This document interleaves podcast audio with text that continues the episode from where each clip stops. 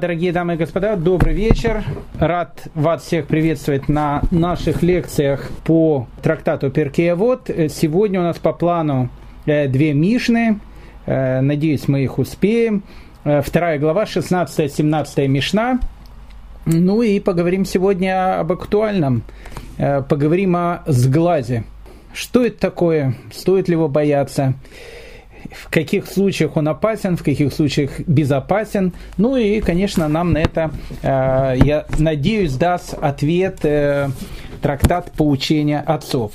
Э, хочу вам сказать, что мы находимся сейчас в серии Мишнайот, в которых каждый из пяти учеников Рабана Иханан бен Закая дает три своих поучения, три каких-то своих мудрости, он делится с нами.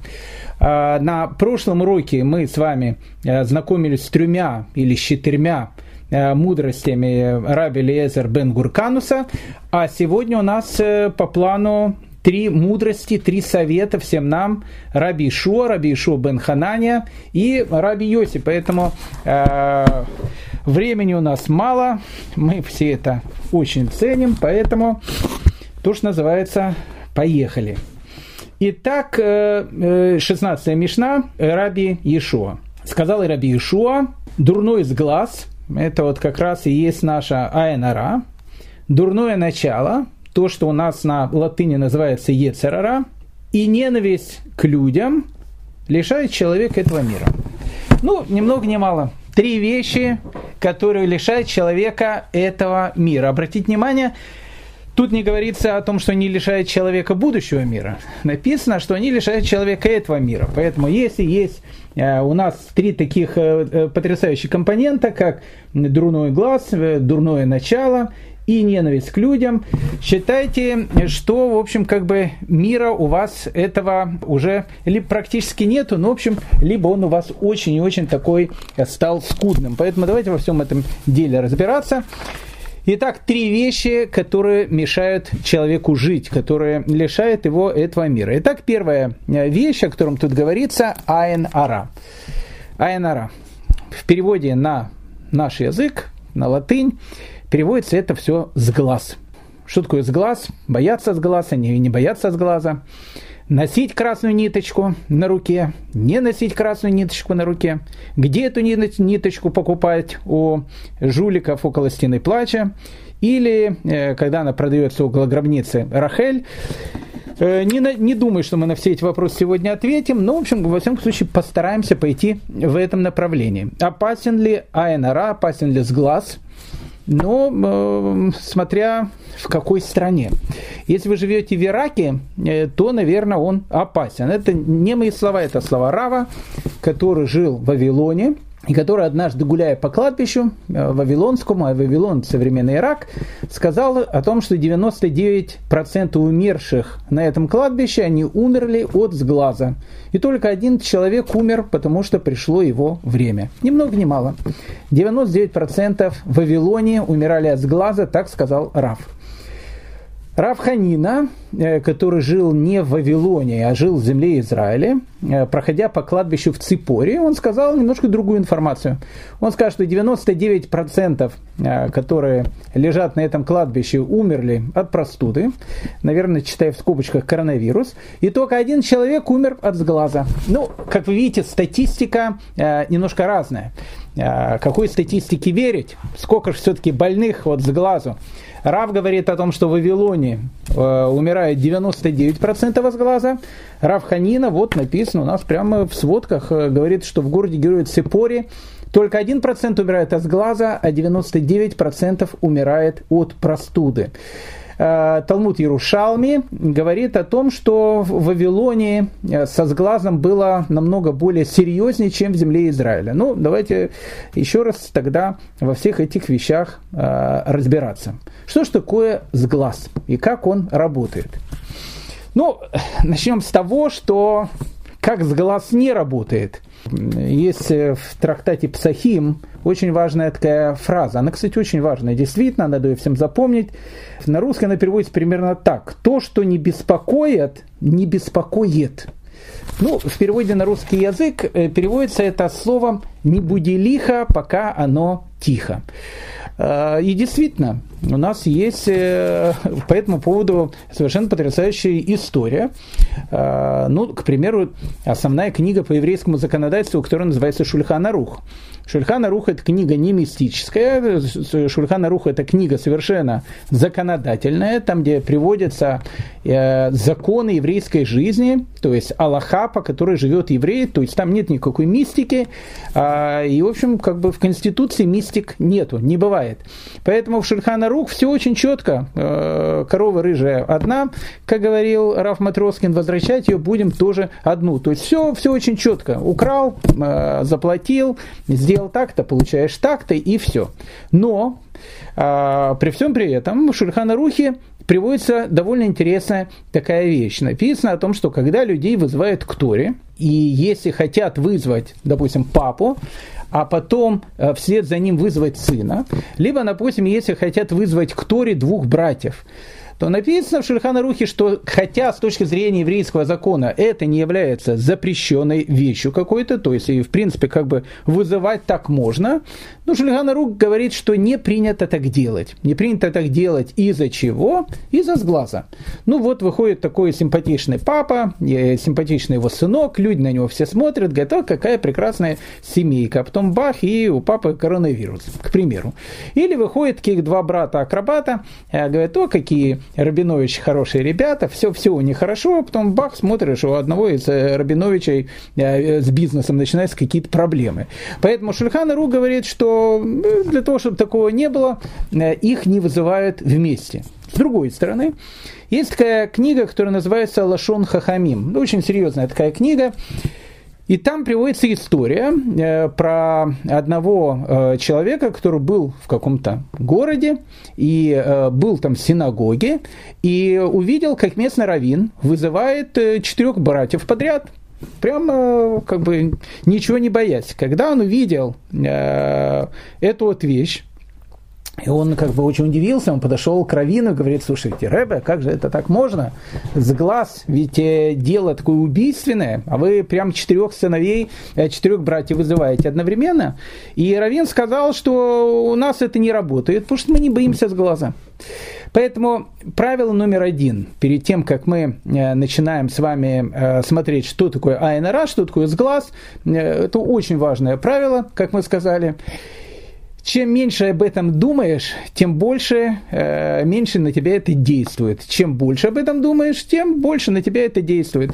Поэтому мы видим в Лашон Хахамим о том, что там вызывали четырех братьев одновременно, могли папу и сына вызвать, в общем, все могли сделать, все что угодно.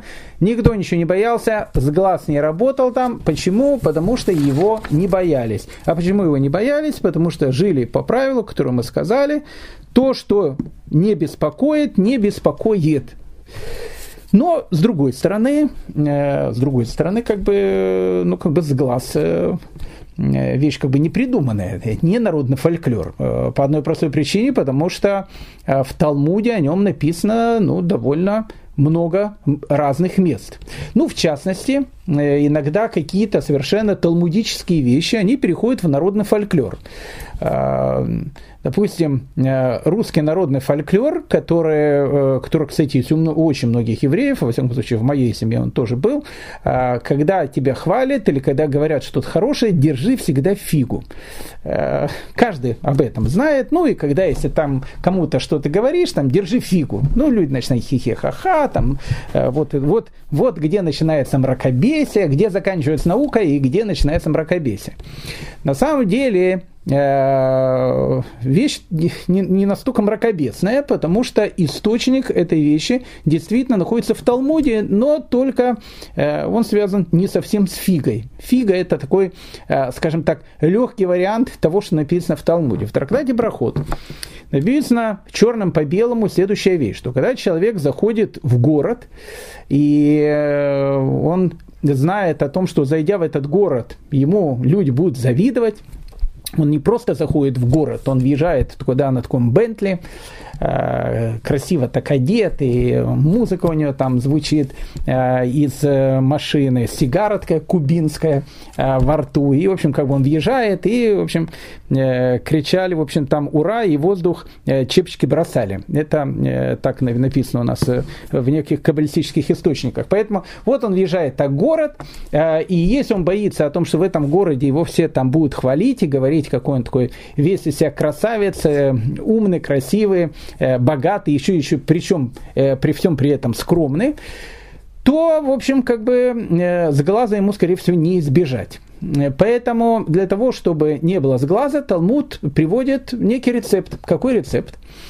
Нужно, э, написано в Талмуде, большой палец правой руки засунуть, прошу прощения, в левую руку, а большой палец левой руки засунуть в правую руку. И, и когда так это будет, будет это выглядеть приблизительно таким способом. В принципе, в принципе, это та же самая фига, потому что э, фиги, что мы делаем? Мы наш большой палец э, тоже засовываем э, в нашу ладошку, чтобы его не было видно. Но только по русской традиции большой палец сам предательски немножко высовывается, а это как раз в этом отношении делать и нельзя. Большой палец должен быть спрятан.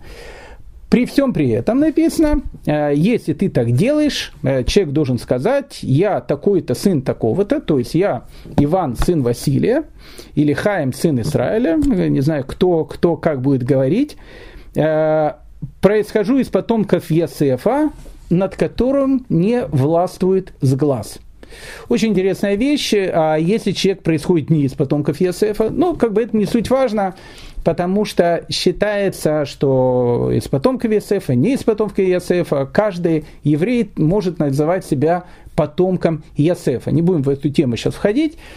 А, а написано, над Иосифом действительно не властвовал э, с глаз. Спрашивают вопрос, а почему же тогда большой палец нужно прятать? А потому что большой палец на руке, он символизирует еврейский народ. А почему символизирует еврейский народ? Так что если вы посмотрите на свою пятерню, прошу прощения, вы увидите, что все пальцы находятся рядом, как бы как все народы мира, и только один палец находится обособленно. Это большой палец.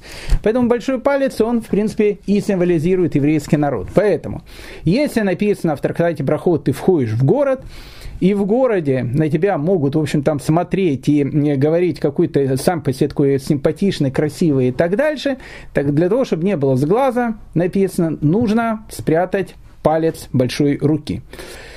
Э, мы видим э, э, историю со сглазом, ну, типичная история, ну, вот недавно мы читали сейчас в Торе, э, когда э, Яков посылает своих сыновей для того, чтобы они пришли в Египет, и для того, чтобы они купили там хлеб, потому что начинается в земле Израиля голод. По, по Мидрашу Яков говорит, чтобы каждый из сыновей заходил, проходил через разные ворота, чтобы они не шли все вместе один, одно из объяснений этого, почему именно так говорит Яков, для того, чтобы над сыновьями не было сглаза. Потому что вот когда 12 таких молодцов, э, ну точнее там было не 12, там было 10, не суть важно, они э, войдут в одни ворота, такие все симпатичные, высокие, красивые, э, с бородами такими, в шляпами, в штраймелах такие, ну, в общем, такие симпатичные такие. Вот они все заходят, и весь город прямо обалдеет, скажет, ох, какие молодцы пришли, и, в общем, это опасно, опасно для сглаза, поэтому Яков говорит о том, чтобы э, они проходили через разные ворота. Э, еще раз, э, мы сейчас вернемся к природе с глаза, то есть как он работает и как сделать так, чтобы, э, ну, в общем, как бы избежать его. Первый способ я вам уже сказал.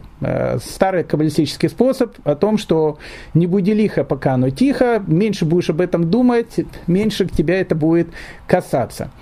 А, в Талмуде, в трактате Бау Меция, наш Раф, который как раз ходил по кладбищу и сказал о том, что э, на кладбище 99% э, лежащих там умерли не от коронавируса, а от сглаза, э, говорит трактате Бабы Мессия, нельзя смотреть на поле другого человека, когда на нем наливается колося, чтобы не сглазить это поле. То есть э, сам как бы человек, не желая этого, может посмотреть на поле другого человека и сглазить его. Поэтому, если вы слышали, у евреев есть такая, э, ну, как бы, э, такая поговорка, не то что поговорка, они постоянно это говорят, когда кто-то кого-то хвалит, он всегда говорит фразу «бляй нара». «Бляй нара» без глаза. А, если ты смотришь на э, э, там, сына твоих знакомых, такой симпатичный, с кудряшками, улыбается, как только ты скажешь, ой, эй, замато, какой, какой симпатичный, э, э, хороший ребенок, лучше всего сказать фразу «бля и нора». «Бля и нора» без глаза, какой у тебя э, все-таки хороший ребенок. Вот эта фраза «бля и нора», она блокирует все, все плохое, что может отсюда выйти. А, на слова Рава, который сказал о том, что не надо смотреть на поле э, другого человека, который, в общем, как бы э, как раз колосья там наливается таким соком и так дальше, или не знаю, чем там колосья наливается. А, по этому поводу Раби Гуда отвечает и говорит, не покупая поле поближе от города, так как все жители города будут смотреть на это поле, и урожай будет испорчен с глазом, ни много ни мало. Поэтому э, первое правило, которое у нас есть, и оно связано с, э, с глазом, э, оно относится к очень и очень такой важной заповеди, которая входит в 10 заповедей, и эта заповедь, она очень простая, но очень-очень сложная. Она называется «не выжелай», «не пожелай». Там написано, чего нельзя желать, и осла там ближнего, и машину ближнего, и э, квартиру ближнего – и Бентли ближнего, и смартфон ближнего. То есть не надо завидовать другим людям. Почему? Потому что в тот момент, когда человек начинает э, завидовать, начинают происходить довольно такие серьезные процессы. Они начинают, э, как бы, источник их тут, в земном э, мире, он переходит в духовный мир, и в духовном мире это все начинает работать иногда для человека очень и очень таким нежелательным способом. Написано в Талмуде, что человек судится в моменты опасности. В частности, когда там война или еще какая-то опасность, в эти, в эти минуты человек судится. Ну, как-то понять. Ну, допустим, э, едет э, человек по дороге, э, едет там со скоростью 120 км в час, потом решает, там сидит его друг, ох, какая у тебя говорит, машина классная, он говорит, а, классная, говорит, он 120 км в час за секунду разгоняется. Он говорит, а за две? А за две и 140 будет. Может, говорит, попробуешь? Он говорит, а полиция? Ну, а вдруг не увидит? Эх, по газу, и сразу там 130 км в час, 135 км в час. Тут говорит, слушай, прям как самолет, взлетим сейчас прямо. И э, люди радуются, у всех хорошее настроение. В эту минуту над человеком происходит суд. Почему происходит суд?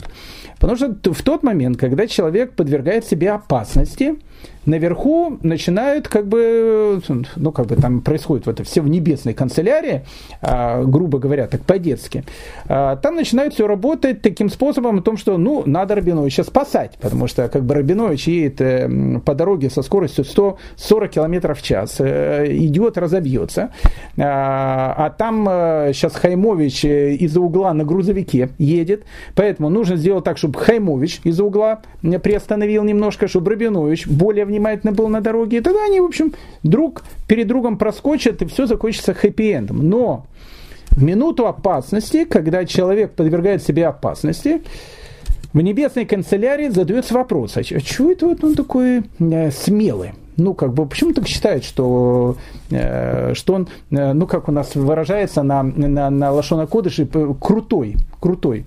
Э, ну, такое слово есть э, на иврите, крутой. Почему он говорит такой крутой? Что он э, с такой скоростью едет, ничего не боится, что он э, э, считает, что за ним никаких там просчетов нету. Может быть, давайте посмотрим, а что это так? Рабинович, о, говорит, у Рабиновича послужной списочек какой плохой. Сколько нарушений, говорит, за последний год сделал. Поэтому, говорит, может быть, и не надо, чтобы Хаймович из-за угла на своем грузовичке притормозил. Может быть, наоборот, чтобы он побыстрее чуть поехал. Поэтому написано, что в минуты опасности человек, над человеком начинает идти суд. Поэтому правило номер один – еврей не занимается экстремальными видами спорта по одной простой причине, потому что это опасно. В, тот, в ту минуту, когда ты подвергаешь свою жизнь опасности, над тобой начинает идти суд, начинает э, как бы решать, а, в общем, как бы спасать тебя такого любимого или нет. То же самое происходит и тут. Тут происходит та, та же самая природа. Вот э, э идет человек, э, к примеру, э, а на, а, навстречу ему едет другой человек в коляске. Ну, в коляске, не знаю, пожилой дядя, дедушка такой. Вот он едет такой в коляске, а этот наш молодец э, решает э, мимо этого дедушки так пройти, и так, ну, так, э, так вот, с такой э, гордой походкой, там, так, всем, всем видом подчеркивая о том, что ты, дедушка, значит, на коляске, а я, значит, на своих двух красавец такой по улице, значит, щеголяю. И вот в тот момент, когда человек начинает, то, что называется, так выпячиваться, дедушка, который на коляске, он как бы обижается, расстраивается, он говорит, ну вот как, э, я же когда тоже был таким молодцом, ходил, вот как этот товарищ.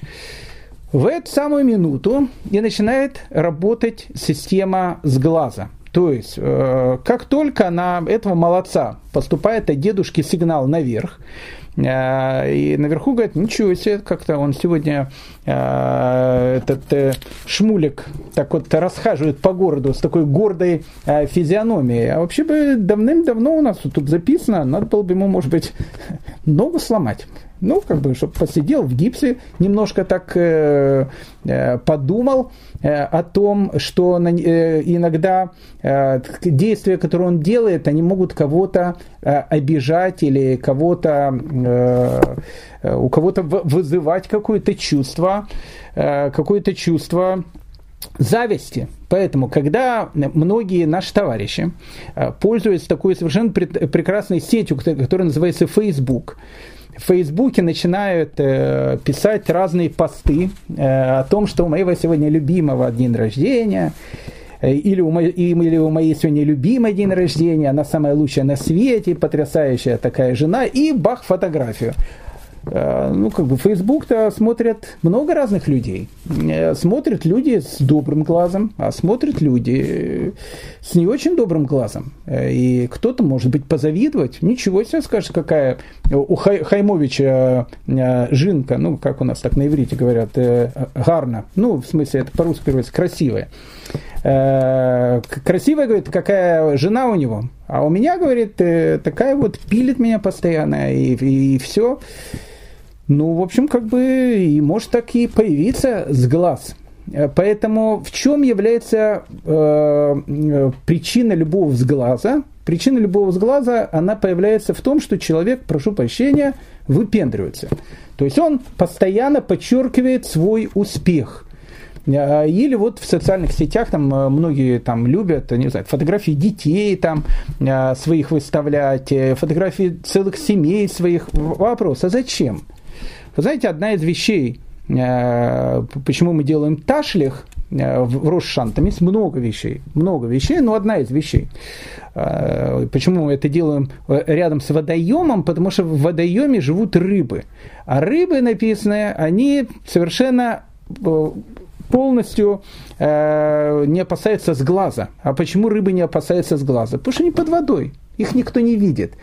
А тот, кто, э, скажем так, мало выпячивается, э, тот может, в общем, в принципе, с глаза и не бояться. Поэтому айнара возникает тогда, когда кто-то показывает на свой успех, гордится этим, выпячивает это. Еще раз, бывают люди разные. Э, бывают люди, которые посмотрят на это, улыбнутся и скажут, знаешь, у меня хороший глаз, я искренне за тебя рад. Я искренне Э, рад твоему успеху. Или еще скажет, бля, нара, как у тебя все хорошо, какой ты молодец. Э, ничего тогда с человеком не произойдет. Но бывают люди другие, бывают люди, которые немножко завистливые. Вот они так посмотрят на человека. И, в общем, как бы э, могут начинаться различные неприятности. Поэтому, кстати, поводу Существует интересная такая вещь. Там спросили однажды, говорят, что спросили у Равгирша, мне, кстати, это немножко это странно, но, во всяком случае, так я читал. Э, спросили, э, опять же, в той, в, той, в той литературе, то, что я читал у Равгирша, Равина, который жил во Франкфурте на Майне, о том, что можно ли носить красную нитку, которая защищает от сглаза. То есть, ну, как бы я не буду входить в всю эту тематику, те, которые живут в Израиле, знают о том, что красную э, нитку раздают там направо-налево и так дальше. Говорят о том, что настоящая красная нитка, она э, происходит из-за того, что там э, этой ниткой ее обкручивают, обворачивают могилу Рахель, которая находится в Бейтлехеме. Опять же, не буду входить в эти все вещи, я их не, не, не особенно знаю. Э, но существует такая вещь о том, что говорят, что это красная нитка, которая носит человек, она защищает человека от сглаза. И, и вот э, как бы человек пришел к этому раввину и говорит, э, слушайте, а действительно ли красная нитка защищает от сглаза? Он сказал, что да, знаешь, говорит, защищает. Еще говорит, как защищает? Тот говорит, вот как интересно, а, а как это вообще все работает, а почему тут эта вот красная нитка? Он говорит, знаешь, э, обычно красный цвет, тот, который там упомянут в Танахе, э, такой вот, ну вот, красноватый такой цвет, и там были разные цвета, при помощи которых красили э, шкуры, которыми покрывали э, переносной храм в э, Мешкан, который был в пустыне. И как бы одно из этих красок, которую делали, ее делали либо из червей, там, либо, ну, в общем, как бы э, непонятно его способ его производства. Рамбам, он как бы удивляется, если из червей делали, там, некошерных всяких животных и так дальше. Не будем в эту тему входить. Но, в общем, одну из красок, скажем так, так или иначе, она была связана с, э, э, не знаю, с какими-то червями. То есть из них делали вот этот краситель красного цвета. И говорит этот Раф о том, что, знаешь, говорит, э, царь Давид, он говорил о себе, что он червь. Это, говорит, очень такая важная э, эпитета, которым человек себе должен сказать. Не надо, конечно, это э, там выпячиваться, постоянно ходить и говорить, я там червь проклятый пустое место, плюньте на меня и так дальше. Э, иногда, когда человек это говорит, э, наоборот, у него происходит такое зашкаливание. Э, как один человек там пришел к Балшемтову, богатый человек, и говорит, пришел в такой, в такой оборванной одежде, такой вретище такое, в мешковине такое, все такой грязный, такой трясущиеся руки, заходит к Балшемту, он говорит, ой, Абрамович, что с тобой произошло? Где твой Челси? Как ты, как ты, что ты, как ты, как ты так выглядишь? Он говорит, знаете, говорит, Рэбе, э, я вот посчитал о том, что то, что у меня есть э, всего так много, это такая большая гордыня, я вот решил вот так вот ну, так вот буду ходить в таком, буду на своей яхте, не, говорит, э, в Пьер-Кардене ходить, вот в Мешковине, вот так вот ходить, так вот показать о том, что я пустое место и так дальше. Балшем говорит, срочно, говорит, одевай э, свой Пьер-Карден, срочно. Потому что, говорит, сейчас у тебя гордыня в тысячу раз больше, чем была, когда ты ходил в Пьер-Кардене. Сейчас, наоборот, всем э, показываешь, посмотрите, какой я еще при всем при этом скромный. То есть, э, если человек говорит о себе так, что я червь, наоборот, подчеркивая о том, что я, наоборот, такой крутой, ну, видите, я настолько крутой, что себя червем называю, это, наверное, плохая вещь. Но когда человек действительно, как э, говорит это, как говорил царь Давид, имея в виду о том, что, ну, кто он перед Всевышним? Ну, кто он, кто он, кто, кто человек и кто Всевышний? что я э, пришел, что я возмущаюсь, э, то есть называется права качаю и так дальше. Кто я перед Всевышним? Я там живу каких 70, 80, ну 120 лет. Что это по сравнению с э, Вселенной, э, людьми, которые все живут на Земле и так, и так дальше? Кто я такой? перед, перед Творцом. Вот это вот высшая форма скромности, которая есть. Это говорит о трав. Поэтому, когда ты посмотришь на вот эту красную нитку, которую у тебя на запястье, и посмотря на нее, ты подумаешь о том, а кто вообще такой есть? Если царь Давид себя червем называл, то чего я считаю себя таким э, важным, э, таким, э, то, что называется, опять же, у нас, прошу прощения за тавтологию, крутым таким. Если ты об этом подумаешь, не волнуйся, никакой из глаз тебе не страшен. Потому что человек, который ведет себя скромно, человек, который не выпячивается, он полностью защищен от сглаза.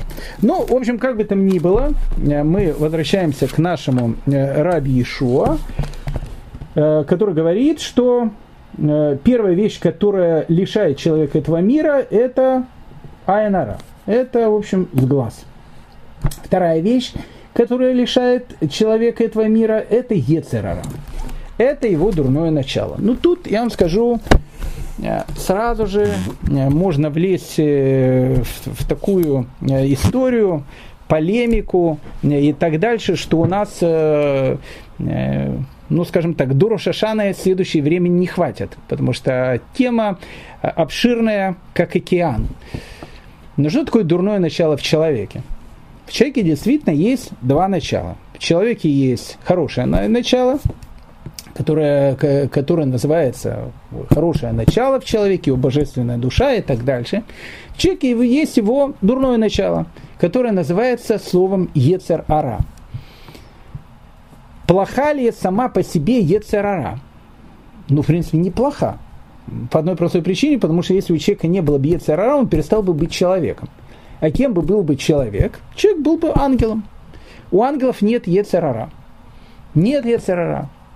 Почему? Потому что у них полностью все, что есть, у них только доброе начало, только хорошее начало, только одна духовность. А если у гипопотама какое-то э, хорошее начало нету, а что, а что есть у гипопотама? У гипопотама есть только, ну, как бы у него есть только вот, вот животная душа, там, э, инстинкт. Называйте его Ецер, Ецерара также. Ну, как бы, может, не совсем такой, как человека. Ну, в общем, как бы плюс-минус. Э, гипопотам, он, э, поверьте мне, э, не рыдает над сонетами Шекспира и не смотрит, как Гамлет на череп со словами «бедный Йорик». То есть, как бы у гипопотама жизнь, она намного более такая прозаичная. Поэтому что человека делает человеком? Человека делает человеком то, что он может выбирать. То, что у человека есть понятие свободы выбора. А если у человека есть понятие свободы выбора, значит, у человека должен быть выбор, как и если у человека выбор. Если он такой весь идеальный, то не может быть никакого выбора. А если он, наоборот, весь такой животный, тоже не может быть никакого выбора. То есть человек должен находиться посередине между плохим выбором и хорошим выбором и выбирать.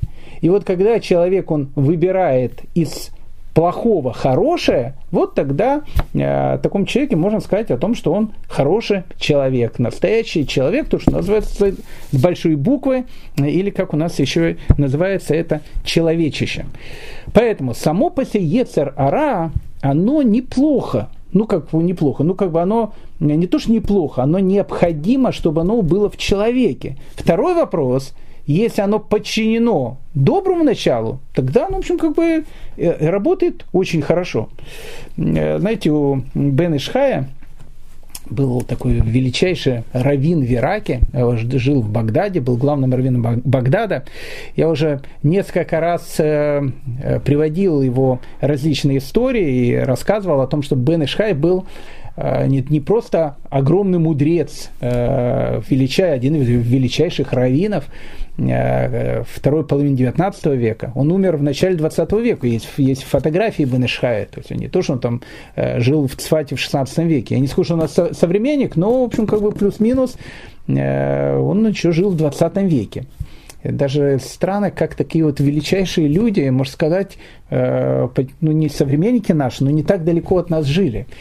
Так вот, рассказывает про Бен Ишхая о том, что он был не только э, гениальным раввином, как я сказал, он еще был потрясающим даршаном, потрясающим э, таким лектором. И когда он давал свою лекцию в синагоге, обычно по субботам, как я уже неоднократно говорил, происходил совершенно потрясающий такой эффект, потому что э, в синагоге люди были простые, то, что называется, простых людей не бывает, ну, в общем, скажем так, э, не очень, э, так получилось, что не очень много учились. Но они были, э, наоборот, замечательны в чем-то другом. И были люди, то, что мы называем такими мудрецами, настоящие такие мудрецы Торы. Поэтому э, Бен Ишхай, когда приходил перед этой прекрасной аудиторией, он всегда находился в, таких, в таком раздумье, а, а что ж такое сказать? Скажет что-нибудь такое простое – Э, люди, которые попроще, э, с большим удовольствием будут слушать, а люди, которые, по, которые посерьезнее, зевать начнут. Сказать, что это вы нам, мы тут уже гмору хотим изучать, а вы нас тут э, э, Кируф для первоклассников э, начинаете нам тут учить всем этим вещам.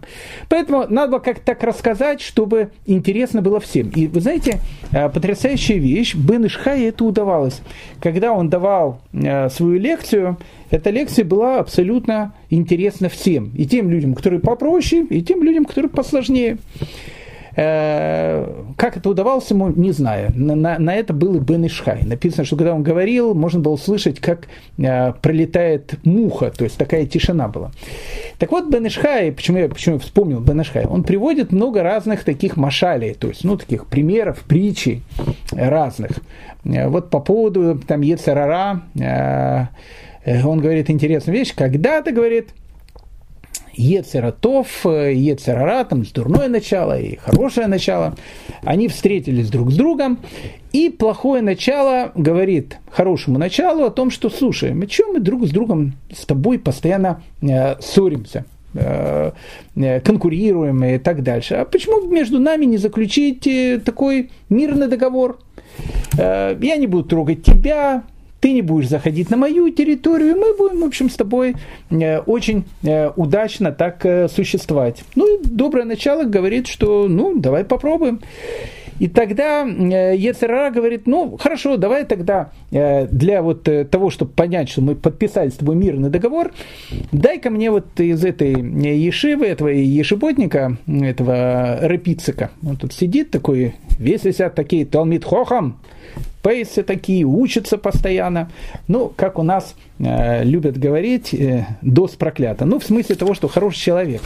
Э, и, в общем, как бы, дай, говорит, ко мне его на один денек, э, как бы, а ты хочешь, возьми у меня какого-то там мафиози, можешь э, с ним тоже там побеседовать, а мне это вот Йосика дай э, из этой синагоги вашей местной.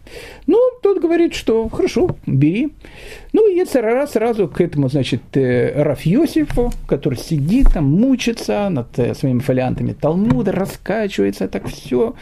И вдруг Ецер, э, хорошее это начало от него уходит, приходит дурное начало и говорит ему, вот так вот, Йосиф, всю жизнь ты и прожил, и никогда в местный бар даже и не заходил, не видел о том, как люди веселятся – вот казино тут у нас э, открыли за углом. Ну, в Израиле э, казино обычно э, так не держат, его в открытом море, в территориальных водах, там, в районе Илата. Э, поехал бы тут туда один раз, посмотрел бы, ну, просто посмотрел бы, там, не, не в смысле, там, поиграл бы. Ну, как говорится, ну, в общем, как бы и на старуху бывает э, ецараруха. Ну, в общем, как бы вот такая вот вещь решил, значит, э, Рабьосиф во все, то, что называется, тяжкие, и поехал, значит, в это казино. Поехал, значит, в это казино, смотрит, видит такую вещь, такую совершенно потрясающую. Люди э, играют там э, в эти в автоматы, там, бросают что-то, там что-то пищит, э, э, выигрывают, проигрывают какие-то. И он смотрит, у людей прямо такая вот, вот, вот страсть на лице. Они так, э, он смотрит уже там 11 часов вечера, там, 12 часов ночи, час ночи, а люди даже спать не хотят. Он прям смотрит, ничего себе, как, как люди э, увлечены э, вот этими всеми вещами. Но наш Рафьосиф э, ни во что не играл, пришел домой, расстроенный такой, ужасно. Сидит, и жена к нему подходит, его там Сара говорит, Йоси, что с тобой случилось? Он говорит, знаешь, говорит жена, все, был я сегодня в казино. Она говорит, что ты говоришь, как тебя там угораздило, что такое? Он говорит, э, послушай, говорит, я не просто, говорит, в казино был. Был, понимаешь, говорит, у меня золотой сосуд. А золотой сосуд имеется в виду Торы и заповеди. Из самого чистого золота. А теперь я проверил его, и он оказался медный. Она говорит, а почему? Понимаешь, говорит, я увидел, как я занимаюсь Торой, как я выполняю заповеди. Не, ну, конечно, я их, я их занимаюсь, конечно, я их выполняю. Ну, как вот, ну, вот так вот, ну, твили надел, помолился. Иногда смотришь, как, э, как в Талмуде написано, иногда человек Минху э, молитву воспринимает как рюкзак, который тяжел за спиной носит. Отмолился, говорит, ох, отмолился, теперь можно спокойный вечер провести. Ну, как бы груз с плеч. И он говорит, знаешь, говорит, а я там был, и я видел, как они относятся вот к этой, к этой пустоте вообще, какая-то ну, просто пустота полная. У человека такой настрой, что люди спать не хотели. Они хотели э, в это играть там днем и ночью, и, и в, даже ни в одном глазу не было какой-то усталости. И говорит, я понял, что мой золотой сосуд, он абсолютно медный. И я вот понял о том, что нет в моем служении Творцу вот этой искры, Поэтому что мне делать? Э, надо из медного делать золотой, то есть э, надо становиться еврейским алхимиком, надо делать шуву. И начал наш Йоси делать шуву, и тогда Ецерара в это плохое начало схватил за голову со словами гвалт, говорит, я хотел его э, взять, наоборот, ему сделать какую-то гадость, а благодаря этому он еще стал лучше.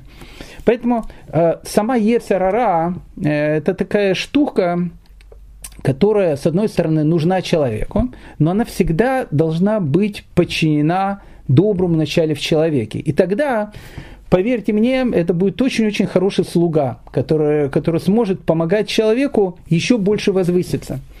Ецарара, интересно, э, в э, книге Куэлет э, она называется «Глупый царь». Потому что в, в Куэлет, Экклезиасте написано «Лучше бедные но мудрый ребенок, чем старый глупый царь. А, Ецерара называется глупый царь. Ну, во-первых, почему называется царь? Потому что она старше, чем доброе начало в человеке. Потому что написано, что доброе начало в человека, оно спускается, когда человеку исполняется 15 э, лет. Ой, прошу прощения, 13 лет, когда у него исполняется бармица у мальчика и батмица у девочки. А до этого, как бы у него есть Ецерара, дурное начало как бы э, дурное начало, но намного старше, чем доброе начало, которое спускается в человеке. Поэтому доброе начало, оно называется мудрый ребенок, а Ецарана называется глупый царь. Ну, почему глупый и почему царь? А, говорят наши мудрецы, потому что э, Ецарара, она платит наличными в этом мире – то есть это как царь, который, ну, который имеет, как олигарх, который имеет какие-то деньги, э, который может тебе дать и заплатить э, за все, что угодно.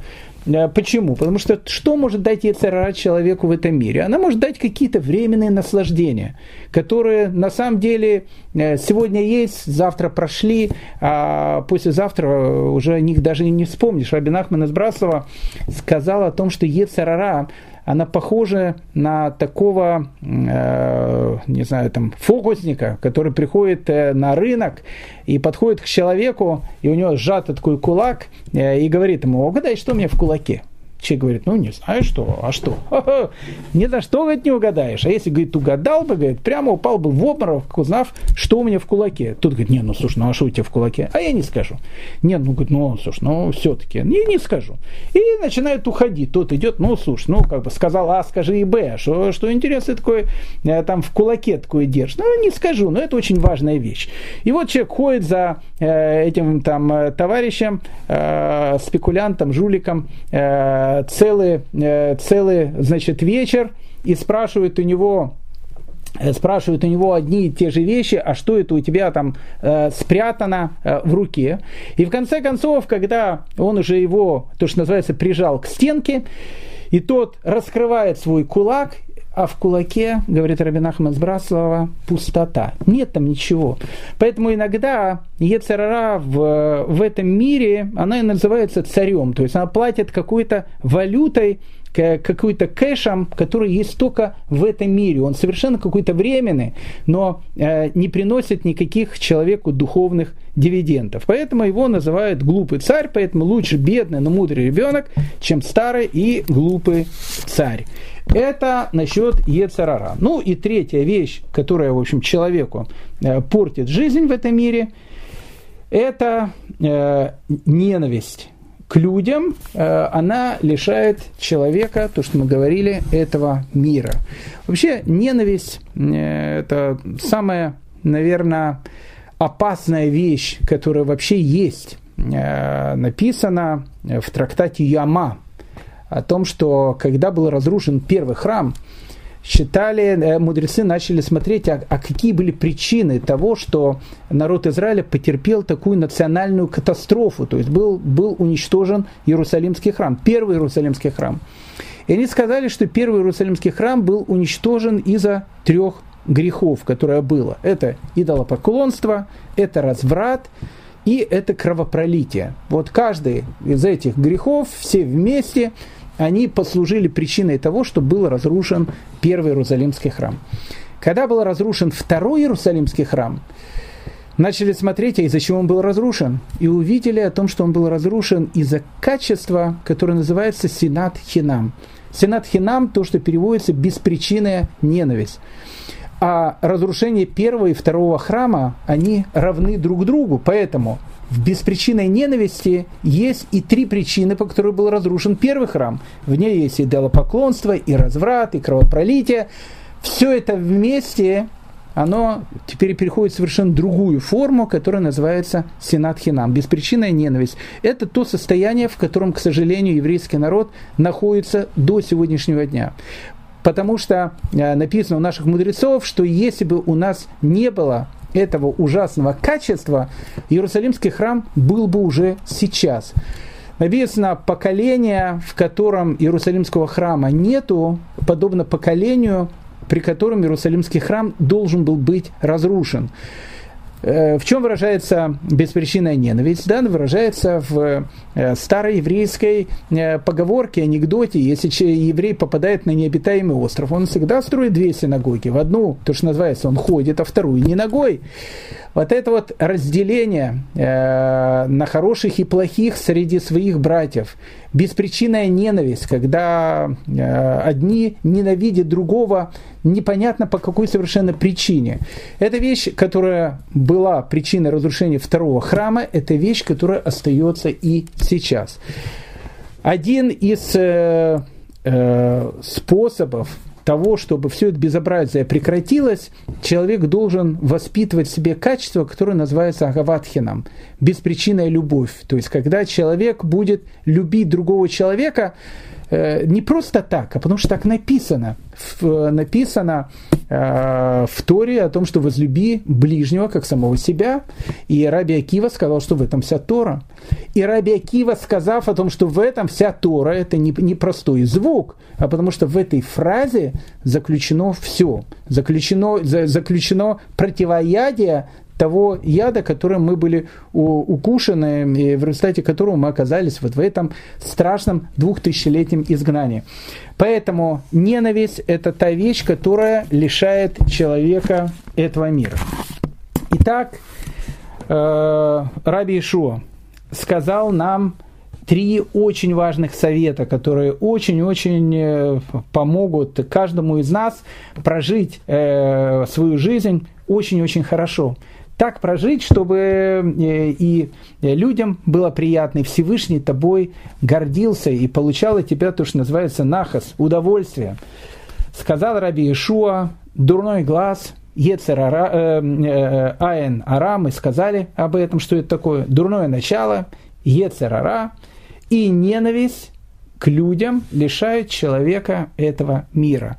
Поэтому, если человек хочет, чтобы э, жизнь его в этом мире была э, подобна дороге, усыпанной розами, чтобы светило солнце, пели птички, и чтобы было у тебя постоянно хорошее настроение, приучи себя всегда к тому, чтобы не завидовать другому человеку.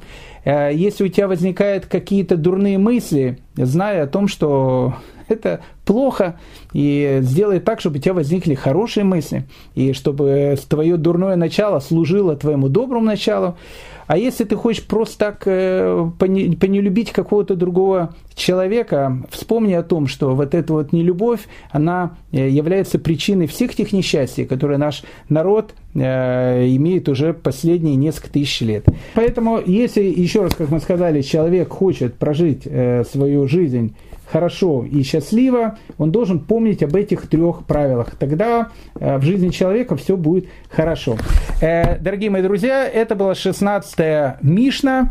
Э, в следующий раз мы начнем 17-ю Мишну. Я думал, что мы успеем ее сегодня. Но, как оказалось, 16-я Мишна, видите, она очень такая информативная. В следующий раз мы по, по, с вами будем учить три высказывания Раби Йоси, и поверьте мне, они будут не менее интересны, чем высказывание Раби Шуа бен Хананя, с которым мы познакомились сегодня. Спасибо большое всем за внимание.